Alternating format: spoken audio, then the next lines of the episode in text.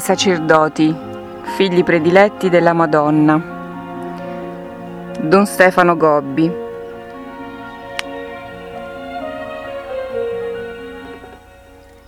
Due febbraio 1979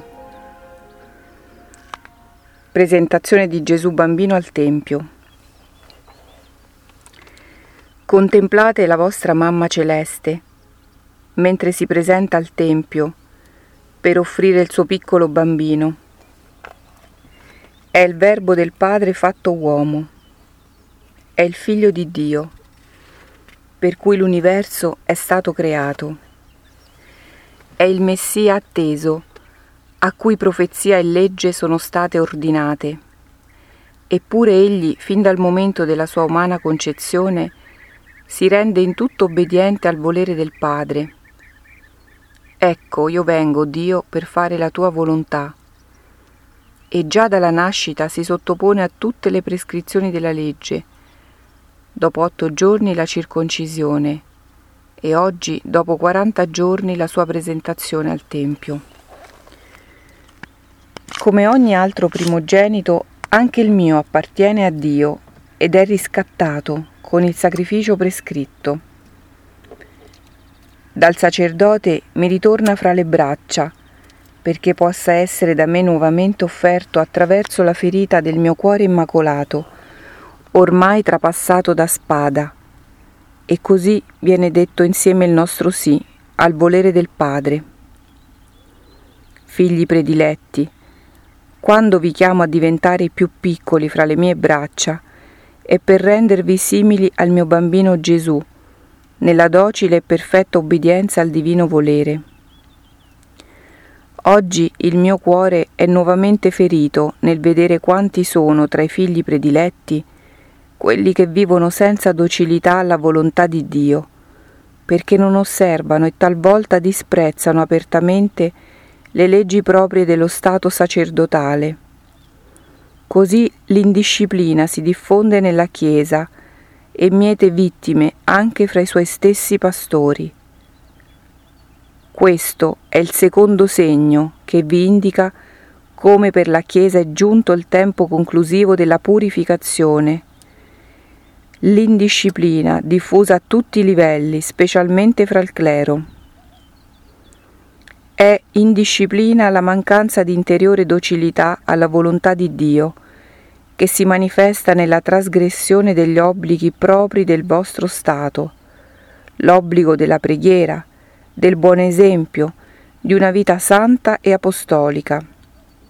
Quanti sono fra i sacerdoti quelli che si lasciano assorbire da un'attività disordinata e non pregano più? Trascurano abitualmente la liturgia delle ore, la meditazione, la recita del Santo Rosario limitano la preghiera ad un'affrettata celebrazione della Santa Messa. Così questi miei poveri figli vengono interiormente svuotati e non hanno più luce e forza per resistere alle molte insidie in mezzo alle quali vivono.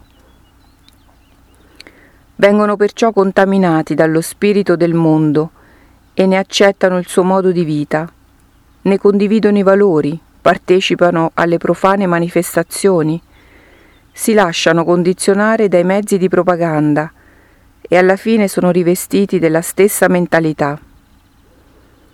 Finiscono poi di vivere come ministri del mondo, secondo lo spirito del mondo, che giustificano e diffondono, provocando scandalo in mezzo a tanti fedeli. Da qui nasce la diffusa ribellione alle norme canoniche che regolano la vita dei sacerdoti, e la ricorrente contestazione all'obbligo del sacro celibato voluto da Gesù per mezzo della sua Chiesa e che in questi giorni vi è stato dal Papa nuovamente riaffermato con fermezza. È indisciplina la facilità con cui si trascurano le norme che la Chiesa ha stabilito per regolare la vita liturgica ed ecclesiastica. Oggi ciascuno tende a regolarsi secondo il proprio gusto o arbitrio e con quale scandalosa facilità si violano le norme della Chiesa, ancora più volte riaffermate dal Santo Padre, come l'obbligo per i sacerdoti di portare l'abito ecclesiastico. Purtroppo talvolta i primi che continuano a disobbedire a questa prescrizione sono proprio i pastori ed è dal loro cattivo esempio che l'indisciplina dilaga poi in ogni settore della Chiesa. Questo disordine che si diffonde nella Chiesa vi indica con chiarezza che per essa è giunto il momento conclusivo della sua purificazione. Che dovete fare voi figli prediletti della Mamma Celeste, apostoli di luce del mio cuore immacolato? Lasciatevi portare fra le mie braccia, come i miei più piccoli bimbi, e io vi renderò perfettamente docili al volere del Padre. Darete così a tutti il buon esempio di una perfetta obbedienza alle leggi della Chiesa e la Mamma Celeste potrà servirsi di voi per rimettere ordine nella sua casa, perché dopo la sofferenza risplenda nella Chiesa il trionfo del suo cuore immacolato. 11 febbraio 1979 Festa della Madonna di Lourdes Sono la vostra mamma immacolata. Sono apparsa sulla terra, nella povera grotta di Massabielle, per indicarvi la strada su cui dovete camminare in questi momenti difficili. È la mia stessa strada, quella della purezza, della grazia, della preghiera e della penitenza. È la strada che vi ha già indicato mio figlio Gesù per condurvi tutte al Padre nel suo spirito di amore. Avete in voi il suo stesso spirito che vi fa chiamare Dio come Padre, perché vi è stata partecipata la sua natura divina. Camminate sulla strada dell'amore, fate posto in voi allo spirito di amore che vi porta nella vita ad essere sempre più uniti. Amatevi fra voi a vicenda, come Gesù vi ha amato, e diventerete veramente una cosa sola. L'unità è la perfezione dell'amore. Per questo Gesù ha voluto che la sua Chiesa fosse una, per fare di essa il sacramento dell'amore di Dio verso gli uomini. Oggi il mio cuore immacolato trepida, è angosciato nel vedere la Chiesa interiormente divisa. Questa divisione penetrata all'interno della Chiesa è il terzo segno che vi indica con sicurezza che per essa è giunto il momento conclusivo della dolorosa purificazione. Se nel corso dei secoli la Chiesa è stata più volte lacerata da divisioni, che hanno portato tanti miei figli a separarsi da essa, io però le ho ottenuto da Gesù il singolare privilegio della sua interiore unità. Ma in questi tempi il mio avversario, col suo fumo, è riuscito anche ad oscurare la luce di questa sua divina prerogativa. La interiore divisione si manifesta fra gli stessi fedeli che si mettono sovente gli uni contro gli altri, nel tentativo di difendere e di annunciare meglio la verità. Così la verità è da essi stessi tradita, perché il Vangelo di mio figlio non può essere diviso.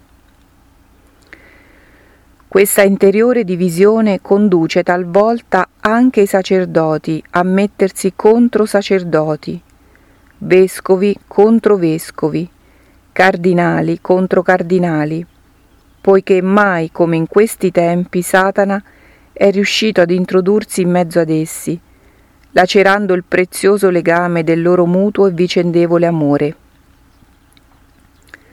La interiore divisione si esprime nel modo con cui si tende a lasciare solo, quasi nell'abbandono, anche il vicario di Gesù, il Papa, che è figlio da me particolarmente amato e illuminato.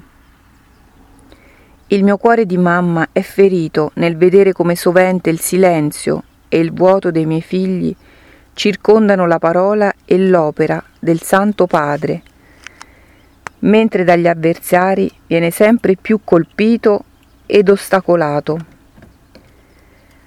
A causa di questa interiore divisione, il suo stesso ministero non è sufficientemente sostenuto e propagato da tutta la Chiesa, che Gesù ha voluto unita intorno al successore di Pietro. Il mio cuore materno si addolora nel vedere che persino alcuni pastori rifiutano di lasciarsi guidare dalla sua parola, illuminatrice e sicura. Il primo modo di essere divisi dal Papa è quello dell'aperta ribellione, ma vi è anche un altro modo più subdolo e più pericoloso.